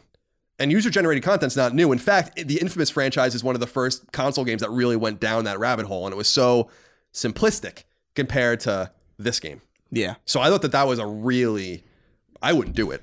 But I think it's really cool that people can do No, that. it's a cool option. that you go on PC, you have all they show you. It looks like Game Maker, the literal branching narratives, Yeah. and it looks cool. incredibly unnecessary, but I like it. Adam Bays wrote in and said, What is the difference between Microsoft announced cloud gaming, in which your system can be the server, and Sony remote play? Watching that announcement and the praise it was getting for its future focus, I was wondering why this is different than remote play, which has existed since PS4 launch and works quite well. Allowing new to new allowing new, I don't know what that means, to play and stream my PS4 to my Vita and now iPhones. I got you. What are you saying? This is fucking completely illiterate. Adam. I got you, Nasty B, able to ASF to more devices and not use your console as host. But that is basically PS Now. Yeah, I have no idea. I think Sony obviously needs to reduce monthly costs for PS Now, but the functionality is already there, and remote play costs nothing. Adam. Adam. I love you. We've read your questions before I recognize your name. We need proper punctuation and grammar in these things. We all understand each other. Now I should have read it. It just short circuits me after a while. Like, I- Yeah, I'm like. I don't know what I'm doing. ah, am I- Is it me? Because usually, I what I do when I grab questions is I just go through and I quickly scan them, and I'm like, this looks like something we want to talk about. This looks like something. Right, right. Usually works out. Adam, you're making me second guess everything. anyway, I don't know what the difference is, other than it just seems like XCloud is well, uh, remote play is not cloud gaming. Yeah. So I mean, that's the major difference. They're just two different Yeah, technologies. the, I'm, uh, my assumption is that your Xbox is now a server that's linked to other things to, that kind of like uses power from other, like the, the whole thing. It's like it's almost like a node kind of. Whereas, you know, PS Now is also it's just kind of like streaming from one device to another, which is also possible on Xbox and has been for a while. You could stream, I think, your Xbox One games to your PC or like vice versa. And it's like no, I, I don't use it because it's it's got the same problems that Remote Play does. Like it barely works on my internet connection. But I think the the reason why you're seeing a lot of praise for this specifically is because it's it's being talked about in the context of Google Stadia being a part of the conversation. Mm. Like if they just talked about this like five years ago, people would have been like, "All right, neat, I guess." But because it's, I think it's being viewed in a more of a a competitive lens now, which is always kind of neat. I think so too. Hey kids, do you like latency? we'll see. Two more questions. Adrian Garcia wrote in and said, Hey, Chris and Colin, hope you gentlemen are well. First time writer, and I used to be a patron but stopped for a while, but I am back. Welcome back, Adrian. I hope your voyage, wherever else you went, was enjoyable. Colin had mentioned that Tales of Arise didn't look like a Tales game, and that is what I thought too. And this is because the character designer for most of the Tales games, Kosuke Fujishima, isn't part of the game. Instead, there is someone from the God Eater franchise, which I think the game looks more like. This isn't new though, since Tales of Legendia didn't have Fuji- Fujishima, and that game also didn't look like a Tales game to me. My question is, how much does it affect the enjoyment or anticipation of a game where the art style changes, if it does at all? As far as Tales is concerned, we'll talk about other games, but as far as Tales is concerned, it turns me off a little bit, but I'm way more turned off by the direction this series has been taking away from traditional Tales and more towards like an open world.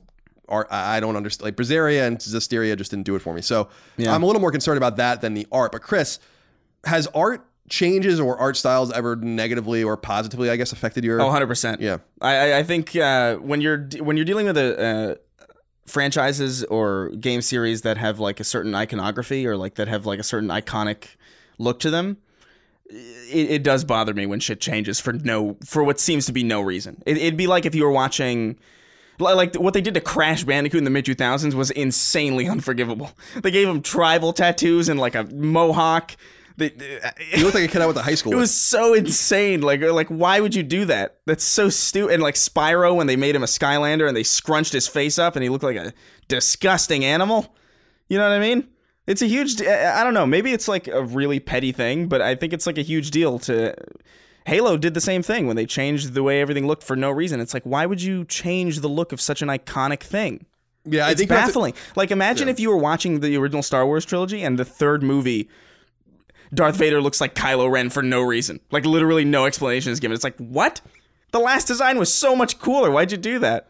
it's weird because Mega Man 11 was is probably the most recent example of this for me where it's 2.5D so it's obviously going to look different than the 8-bit games but it just didn't look right and so it didn't feel right and so it didn't play right and so it didn't sound right Yeah, it just- it just all devolved The art of a game is like the only thing that's constantly engaging you. like consistently. It, when you're in a cutscene, the gameplay is not is not engaging you. When you're in a a point in the game when there's no music, the soundtrack's not engaging you. But you're always seeing art of the game. So if it looks consistently off 100% of the time, it's going to affect your enjoyment of it, and it, it totally does for me. Maybe that's just like a weird nitpick that I'm obsessed with that a lot of people aren't, but it, it I don't know. To me, it's a huge deal. Well, I mean, it just goes to show you, Chris, like what we know and what we don't know and what strikes us when we see games. Because when that game was announced, I didn't. We were sitting right next to each other. I had no idea it was a Tales game, and Yeah. I've played every Tales game. So Yeah. that that certainly goes to show you that something is lost in translation there. But that's what they had to do, I guess. I, I guess maybe that guy. We have Kosuke Fujishima, who I'm not familiar with, but I guess I'm familiar, very familiar with his work. Maybe he went with Baba when they left. I don't know. Just just don't fuck with great designs is what is all I'm saying. You know, like I think Spyro proved pretty well that like classic designs just with a modern resolution and a and a modern, you know, code of like tech around it looks great still. Crash still looks great still. CTR looks beautiful. And they they changed basically nothing about it. Everything's the same. Just more detail, that's it. Very weird though to I agree to just change the art because it took me right out of it. Yeah. Especially if it's an iconic thing like Tales or like or uh, anything. Yeah, like I'm a huge Tales fan, and I I, I I'll play it, but it doesn't. It look that to me, Tales of Arise looks very generic now. Tales always had a really popping, colorful, zany art style with these really over the top characters, and maybe they'll be in there still, but that certainly diminishes. It just looks like fucking every other role playing game now, which Tales had its own kind of thing going on. Yeah, on. everything that a game is kind of like the tone that you get, the feeling that you get when you when you play a game is is a combination of a lot of things put together, and and art is a huge deal as far as that goes. Phil Crone has the final inquiry, Chris. He says, Hey guys, now that we know the vast majority of the 2019 release calendar, let's handicap the Game of the Year discussion. It feels to me like the major Game of the Year awards will shape up to be between Sekiro and Death Stranding, with Doom Eternal, Borderlands 3, and Star Wars Jedi Fallen Order perhaps picking up some support. Not bad, but I must admit I'm underwhelmed compared to 17 and 18. Anything else worth keeping an eye on? And does anyone else feel like this is a year where an indie can come out of nowhere and take support? Well, yes, because mm-hmm. Fell Seal Arbiter's Mark is the game of the year. Chris, what do you think about what do you how, let's handicap it, I guess. What do you think will be the game of the year considering what we've played so far and what's still to come? So, I guess some of the big ones, Resident Evil 2 would be. Crackdown three. Crackdown 3, of course. But we have Resident Evil 2, we have Sekiro, Yeah, we have later on Borderlands, like you said, Star Wars, Doom Death Eternal. Stranding, Doom Eternal. And we have like Metro Exodus, we have Rage 2. I Modern. Warfare could possibly be a huge surprise. I've been hearing Warfare? a lot of like pretty good things about it, honestly, which is shocking. I gotta Um, say, dude, though, out of the games that he listed, I think Doom Eternal is gonna be the best one. I think it's it, for me. It's uh, I haven't played Doom Eternal yet. I'm anticipating that it's it's going to be a new religion for me. but as it stands right now, I think I think Sekiro is really strong, man. Like I I really love the feeling that I got when I played that game. So I I, I think it predicting based on what I know now, I'm going to say it's it's probably Sekiro for me. Obviously, we're halfway through the year, so that means nothing. but I'm pumped beyond belief for Doom Eternal, and I Yeah, me think that too. that's that that could that's the one that could possibly usurp it for me. All of these, I mean, I would also throw in Bloodstain for me. Mm-hmm. Shovel Knights, King of Cards would be in that mix probably for me. So I'm, I'm just a different. I mean, gamer. fuck, maybe Crash Team Racing. I don't know. Yeah, CTR could That be in could be amazing. But out of the big ones, I think that Phil is forgetting Resident Evil 2. Uh, Resident Evil 2 with the ex- I didn't beat it. It's because it came out so early. Yeah, like that's is- the problem with coming out so early is that people just forget about you. That's true. Sekiro came out kind of early too. Mm-hmm. Death Stranding, I still don't believe is really going to come out this year, but I guess it probably will. By the way, that it should, we should note that there are rumors emerging that The Last of Us Part Two is is slated for February. These stories all are basically just citing each other, so it's just one major fucking circle, which Yeah, is what games journalism is. So I don't know if that's true or not, but if that's true, then Death Stranding can't be pushed. So that's important to note as well. Yeah. But yeah, Doom Eternal looks great. Borderlands Three looks fucking awesome. Yeah, I'm excited about that one too. Jet, Star Wars Jedi Fallen Order looks great. You know, I've heard good. I've heard so. I've heard. I heard that there's like a fog of war in in that game. So it's like a, an open world kind of Metroidvania almost. Really? Which is neat. That sounds Cool. cool. That sounds cool as shit. You know how I feel about Metroidvanias. I'm I'm down with it. You know how I feel about it. Chris, that's all I have for this week. It's a good. Uh, it's a good little hefty bit of meat that we got here. Oh, I love. I have Speaking of hefty bags of meat, is that what you said? No, Yeah, you didn't say hefty bag of meat. I said something like that. I don't know. I don't even remember what I said like a minute ago, to be honest, The people who dress up in dog outfits oh, yeah.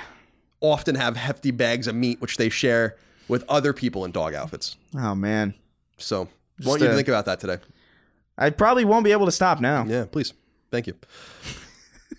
Chris, appreciate your time Of course. as we are over the hill now. Episode Yeah. 50, we're now E3 working. is, our- E3 is done, and we're almost on a, what, 52 now, almost? yeah, almost 52, which will be one year. That'd be crazy. So next year is technically the year anniversary of the show Look at that. because we've never missed a week. And unless one of us is dead, I assume we never will miss a week. Probably not. Remember, you can get the show three days early and ad free by going to patreon.com slash Colin's Last Stand. That's also how you submit questions, comments, concerns, thoughts, and ideas to the show. It supports my other shows as well. We cannot do it without you. Thank you so much for the love, kindness, and support you show us there as well. If you listen on free feeds, please continue to do so. We love our freeloading audience as well. Tell your friends, family, etc. about our show. You can buy merch at tinyurl.com slash sacred shirts. We'll have more merch soon. That's in the works as well. Awesome. Chris, do you have any final comments? I'm, I'm starving, Mm, honestly. I'm dying. Well, Chris is going to die, so we're going to let him go. we'll see you all next week. Thank you for your love. Goodbye. Take care, guys. Sacred Symbols, a PlayStation podcast, is a product of and a registered trademark of Colin's Last Stand, LLC, and is recorded right here in sunny Santa Monica, California, USA. The show is conceived by, is written by, and is produced by me, Colin Moriarty. My co host is Chris Ray Gun. You can find me on Twitter at No Taxation and on Instagram at CLS Moriarty. Chris is on Twitter at Chris R. Gunn and on Instagram at Chris underscore Ray underscore Gunn. Sacred Symbols is edited by Dustin Furman. Any snail mail can be sent to the CLS P.O. Box, P.O. Box 1233, Santa Monica, California 90406. To message the show online, please use Patreon's DM service.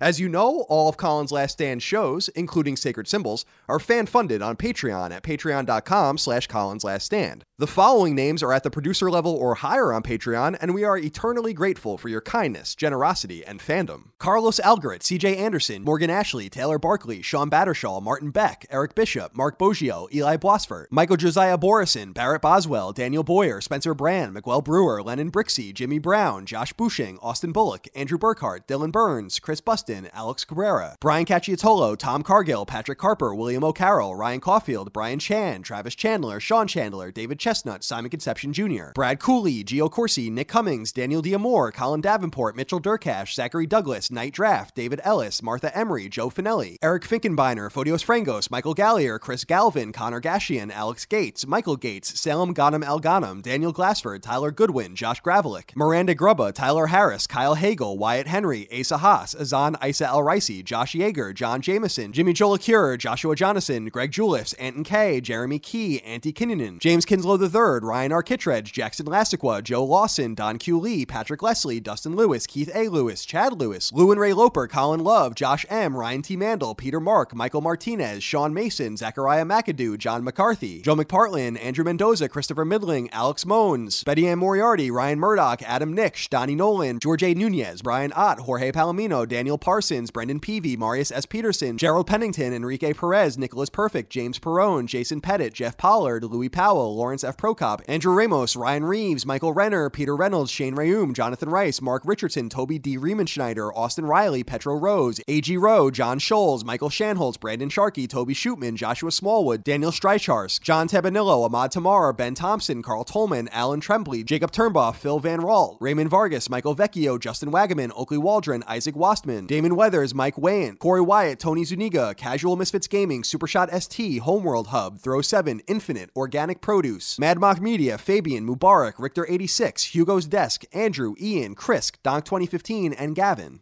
Angi has made it easier than ever to connect with skilled professionals to get all your jobs projects done well. I absolutely love this because, you know, if you own a home, it can be really hard to maintain. It's hard to find people that can help you for a big project or a small.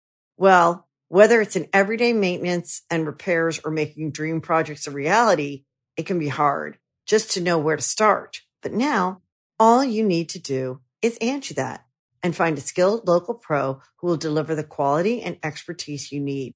Angi has over 20 years of home service experience and they've combined it with new tools to simplify the whole process. Bring them your project online or with the Angi app, answer a few questions and Angi can handle the rest from start to finish. or help you compare quotes from multiple pros and connect instantly. Which means you can take care of just about any home project in just a few taps. Because when it comes to getting the most out of your home, you can do this when you Angi that. Download the free Angi mobile app today or visit Angi.com. That's A-N-G-I dot com.